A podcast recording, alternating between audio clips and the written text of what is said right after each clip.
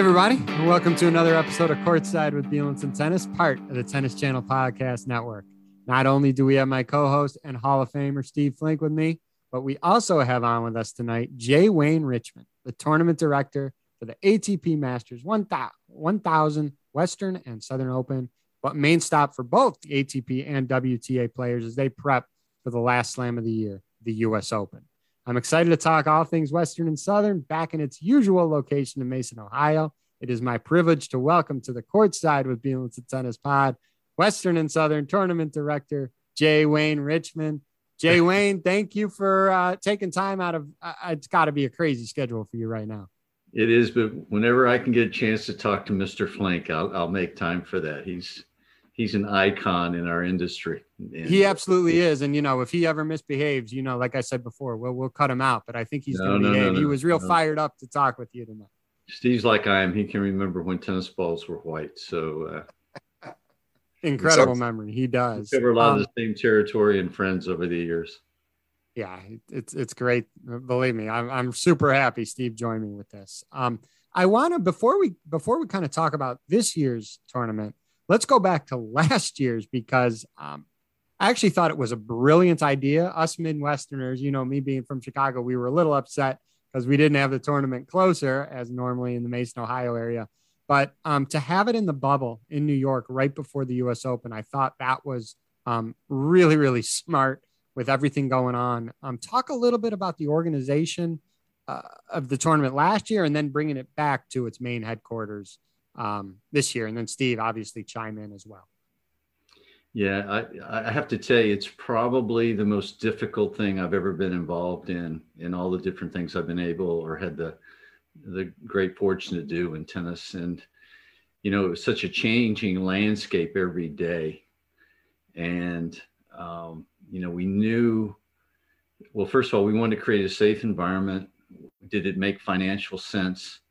And could we you know at the end of the day could we pull it off and keep everyone safe and I, I, have to give the credit really to the leadership of the USTA, you know, Michael Dowse and particularly Stacey Allaster. She led us on a day-to-day basis. And we spent from about mid-June right up until kickoff in New York, almost every day on the phone with both tours.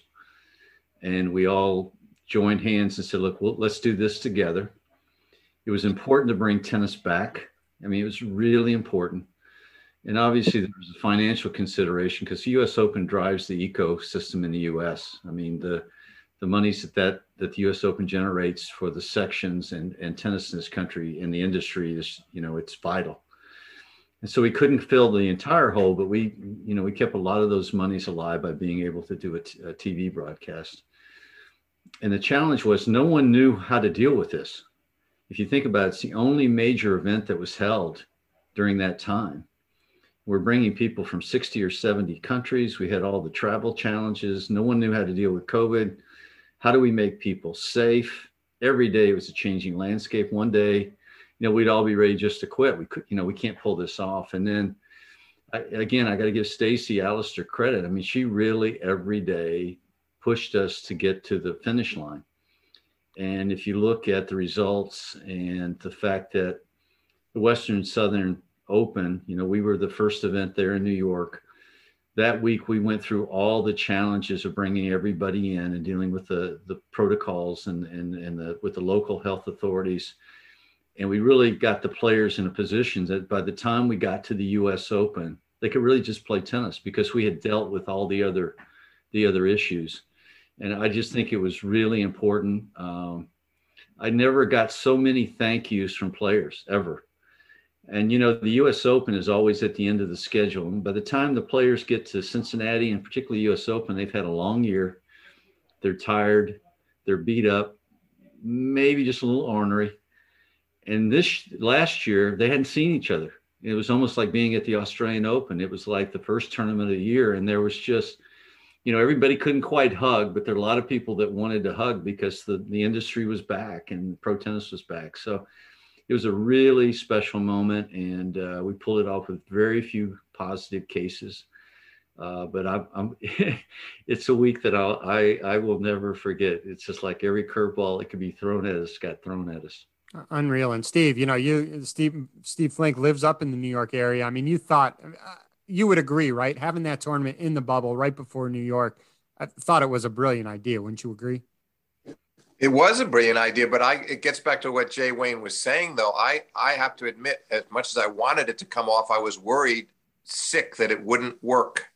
That there was going to be the virus was going to spread, and suddenly a lot of players were going to have it, and they were going to unfortunately have to get. I I was so impressed. Now, Jay Wayne gives all the credit to Stacey Allaster, and I'm a big admirer of Stacey Allaster's. I think she did a fantastic job, but I think we, uh, I, I don't doubt for a minute that Jay Wayne had a lot to do with getting it off to a good start and making sure that the Cincinnati and New York portion was a big success because he's always been a man greatly respected by the players going back to his days at the ATP and he's built up a following and and uh, so I can only say that I, I would not minimize his role in the success of the whole endeavor. Well, well, kudos to Jay Wayne and his team and everybody. Because I mean, just again, like you you referred to the international travel, the element of that alone is just unbelievable, and that you pulled it off.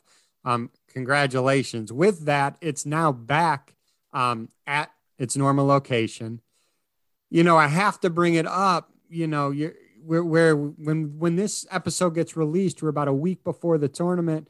There's still there there's still this variant going on right now. There's got to be so many different things that you and your team have to stay nimble on. Certain trend lines are not exactly how we want it to be right now. Um how are you and your team holding up with with you know again when this is released it's going to be a week away from the tournament.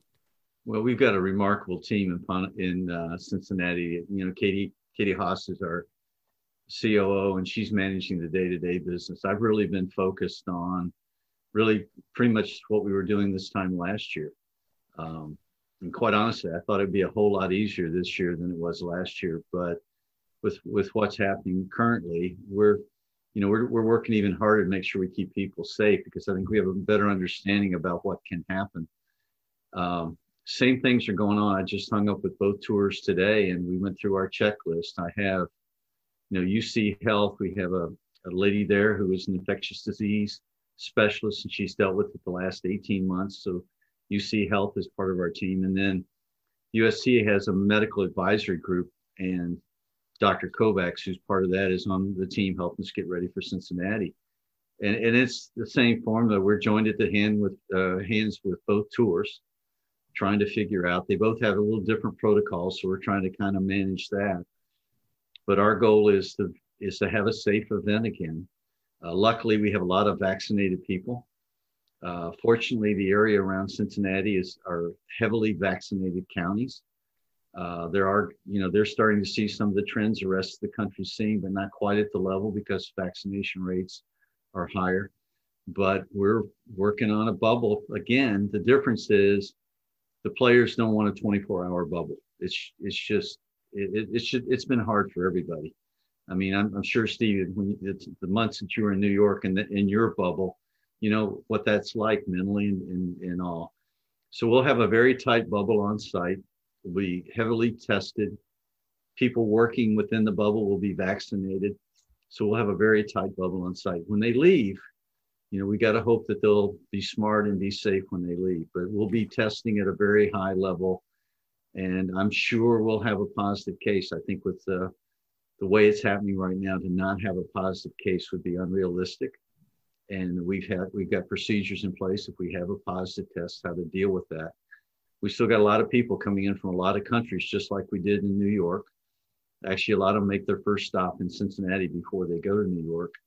So our goal is to send a healthy player environment and the industry environment to New York because we need that financial US Open to happen.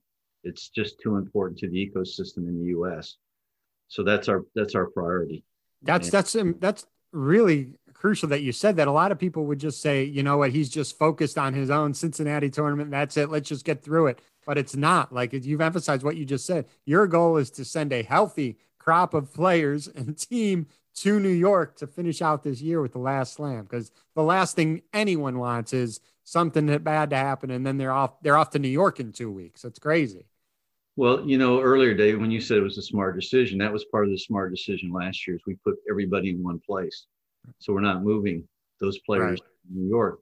So when they leave Cincinnati, a lot of them will go off on their own. Some will go to Cleveland, some will go to Winston Salem, and some will just go into New York to practice. So that group is gonna we're gonna protect them for ten days, and they're kind of going to be off on their own. And that that leaves me a little nervous, to be honest with you, with what's happening. If you, we'd had this conversation four weeks ago, I probably would have been a lot more confident in dealing with right. this than where I am today. But uh, the, our, our medical people tell me I'm the little old lady in this discussion. They feel like we have a great plan and we can keep people safe if they all work with us. And, and uh, we plan to do that. Jay Wayne, the procedures, you mentioned the procedures that you're going to have in place. Can you elaborate on that a little? Well, first of all, uh, from a player or the player support team or ATP or WTA Tour staff, they can't even get a credential to get on site until they have a negative test. And then we'll test those folks every three days. The other large contingent we have on, on the grounds are really the broadcast team, and a majority of those come in, production people come in from outside the US. So they'll be tested every two days. So there'll be stringent tests, and that group, the player group, will basically be in a bubble. They'll be pretty much segregated from the fan population and that there'll be you know security the practice courts when they're on the grounds i mean that's been one of the great things of cincinnati as you know you can walk around the event you got players walking to practice courts you can be up close and personal we're not going to be able to let them get as close this year. It, we just can't do that. Uh, the majority of the people that are working the event are vaccinated. So i think on site steve we got a we got a pretty safe environment. It's great. Terrific. That is great. You know, with, with you being on, uh, uh, we got to ask because you have an unbelievable background in this industry.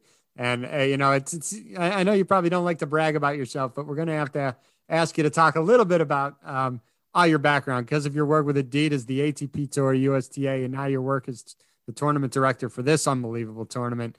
Um, if you don't mind, walk us back a little bit. Tell us how you got into this industry. I'm a I'm a pretty lucky guy. Um, I went to uh, Belmont University in Nashville to try to play uh, basketball. And on that campus, I found out I wasn't good enough to play basketball. Fell in love with tennis. Um, played on the team. We weren't great, but we did have a team. But I I fell in love with the sport and decided I wanted to work in tennis. But this is 1974. There wasn't a tennis industry. There wasn't a word like sports management or sports marketing. It didn't exist and I got really lucky and got hired by Converse as their first tennis rep. And I was going to be dealing with the uh, East Coast. And the gentleman that hired me called me and said, Look, I found a guy for the East Coast. I can't find anybody for the West Coast. Will you go to California and do the West Coast? And I was so happy to have this job. Man, he could have sent me to Alaska, but it was like sending uh, Forrest Gump to Los Angeles. You talk about a guy who was lost never been to a pro tournament in my life.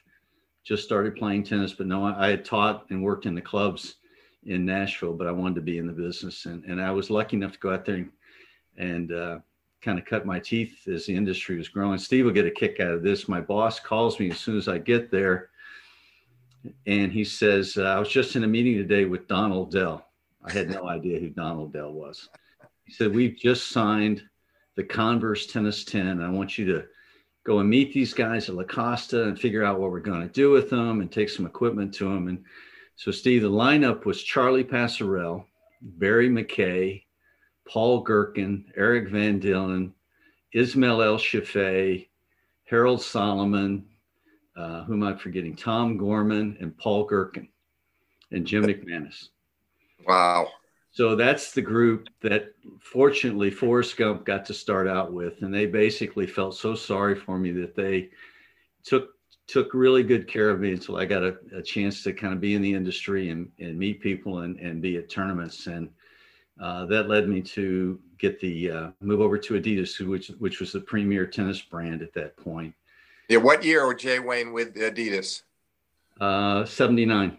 Okay. 79. Yeah. And uh, I became their first national uh, tennis director for uh, for Adidas, and that's where uh, Stan and I became terrific friends. Um, I got to do the Rod Laver contract, who was my hero. So it, it, it was just it was just all magical at a time when the industry was just exploding. Tennis was so big in this country. It, it was just a it was it was an amazing amazing time. I always say to the the young staff, I wish you get to I, I wish that you could live the early '80s like we did in tennis in this country. It, it was a it was a very special time, and um, so over that time, Horst Dassler. Uh, bought back all the distributors and created Adidas USA. So I became head of all promotion, all sports for for Adidas. And unfortunately, he passed away. And over the year prior to that, a guy by the name of Hamilton Jordan became the first CEO of the ATP. And at that time, we had a pretty pretty large license and marketing arrangement with the ATP. So I became good friends with Hamilton and I was in New Jersey. I wasn't doing tennis full time. Horst Dassler passed, so I wasn't a real happy camper. And camper and uh, Hamilton asked me to come and join the ATP as their marketing guy. Moved to Ponte Vedra, which was really a difficult task.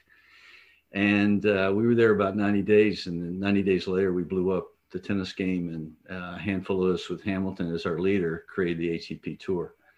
And uh, so we spent the next year getting ready. In 1990, we kicked off the ATP tour, and uh, that was that was an incredible time as well. I look back now and think about how we pulled that off. It was one of the great uh, con jobs of all time. But uh, yeah, but you had the right man, uh, Jay Wayne, in Hamilton for sure. I mean, and, and David, I don't know, you realize that Hamilton had worked for Jimmy Carter. What was he, chief of staff? Jay Wayne. He was he had a big title with with well, Carter. Actually, before that, Steve, he went to Governor Carter and said, "You can't run as senator. You can't run as governor again. We, I can get you elected president of the United States."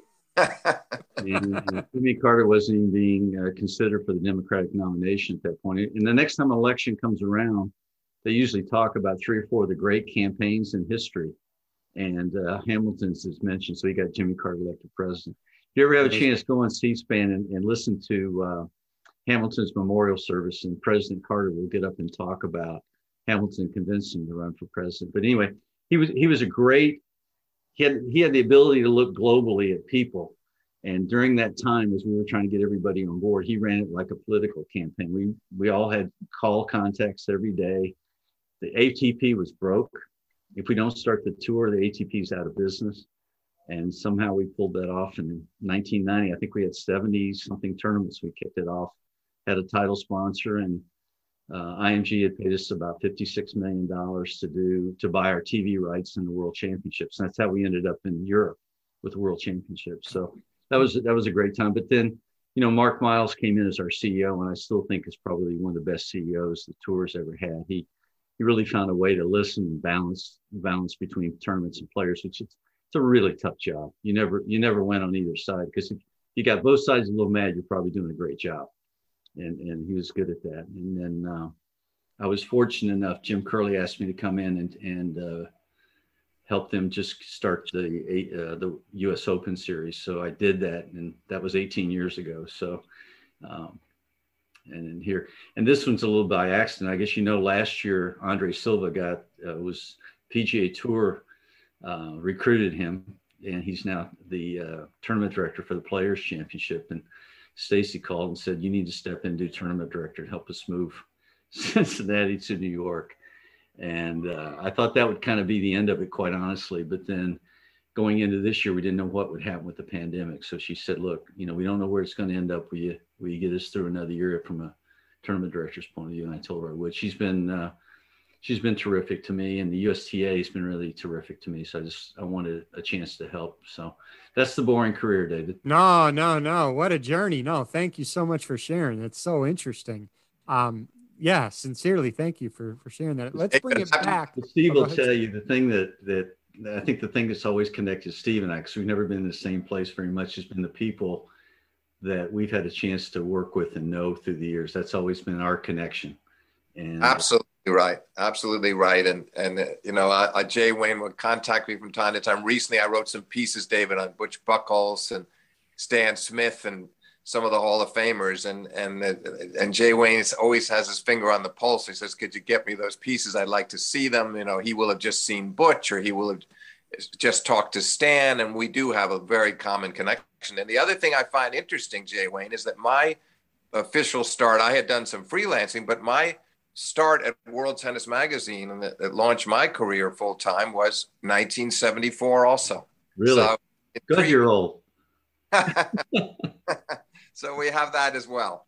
I'm not going to tell you where I was in 1974. I may uh, not have even been on this planet yet in 1974, but we'll we'll let that go. was Ron Bookman there then, Steve? Ron Bookman hired me.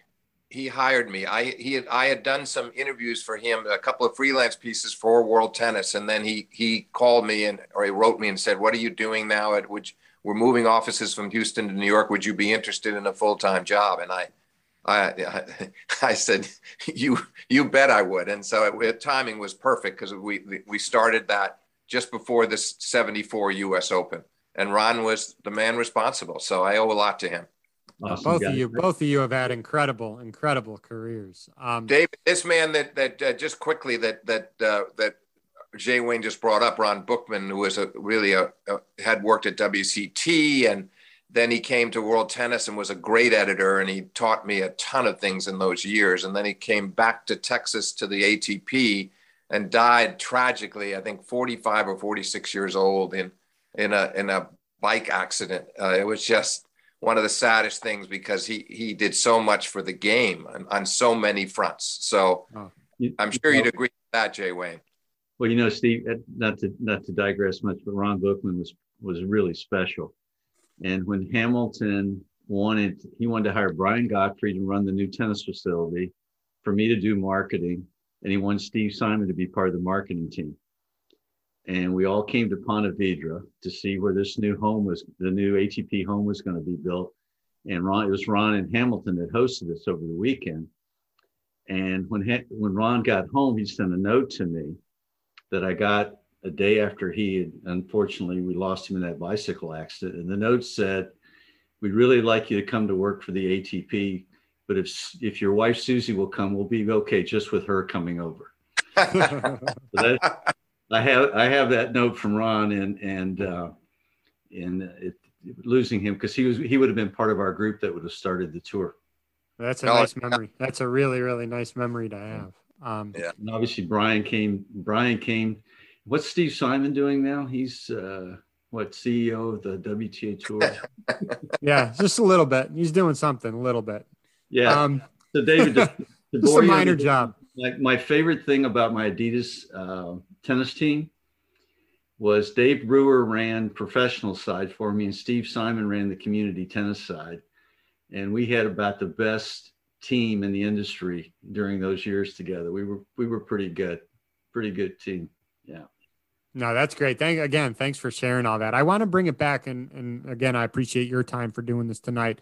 I want to bring it back before we end to this year's event. Um, you know, I'll ask you. Obviously, every year you get top ATP and top WTA players. Anything you want to really uh, give a shout out to with this year's event? I mean, everybody's again so happy that these events are happening. So um, I'll let you kind of take us out here a little bit. Well, I, think I told you earlier before we went on there, this will be my 41st year at Cincinnati. I'm counting New York last year. And Paul Flory was the heart and soul of that event. And it started out as a community event, and volunteers were always a priority. And we had a volunteer uh, gathering last week, and everybody is so fired up to be back in Cincinnati. And the fans will be back. It's uh, I think it just starts with everybody. It's going to be a homecoming, and everybody's just excited to come back. We can't do a lot of the fan engagements like we have in the past, but every player is signed up to come. I mean, the women's lineup is like one through 50, and the men's side's the same. I mean, we don't know exactly what Roger's going to do, but we've heard from Serena, and we've heard from Novak, and we've heard from Andy Murray. I mean, everybody else is coming. It's going to be a phenomenal week of tennis. It's going to be a homecoming the food court and all the great things. You know, it's like I said earlier, it's like a great con- big time country fair with all the best tennis players in the world, and all that's going to happen again. And we all really missed being there last year. And I just think the excitement of just being back is going to be incredible. And I think even for the players, we're going to have 100% fan participation and attendance. It's going to be special. And, I think there's going to be a real sense of gratitude by the players and people like myself who have a history there. I think Paul Paul will probably be smiling on kickoff day there. I'm I'm pretty sure. I'm sure, and I uh, personally I can't wait to get there. I told you before too, before we started uh, hitting the record button. I'm actually bringing my parents down for a couple days too. So awesome. We can't awesome. wait to get down there. And again, I know you're super busy. Um, tickets are still available at um, wsopen.com, so check it out. It's an incredible tournament. Uh, I can't sell it enough. I mean, you got every all the players are there, and even though you won't get, be able to be as close as you may have been in previous years, you're still going to have unbelievable experiences seeing yeah. the very best in the world. Jay Wayne, thank you. Steve, as always, thank you for joining. Um, this was fun. Thanks, guys. Yeah, thank you. Enjoyed it. Same here. Thank you so much.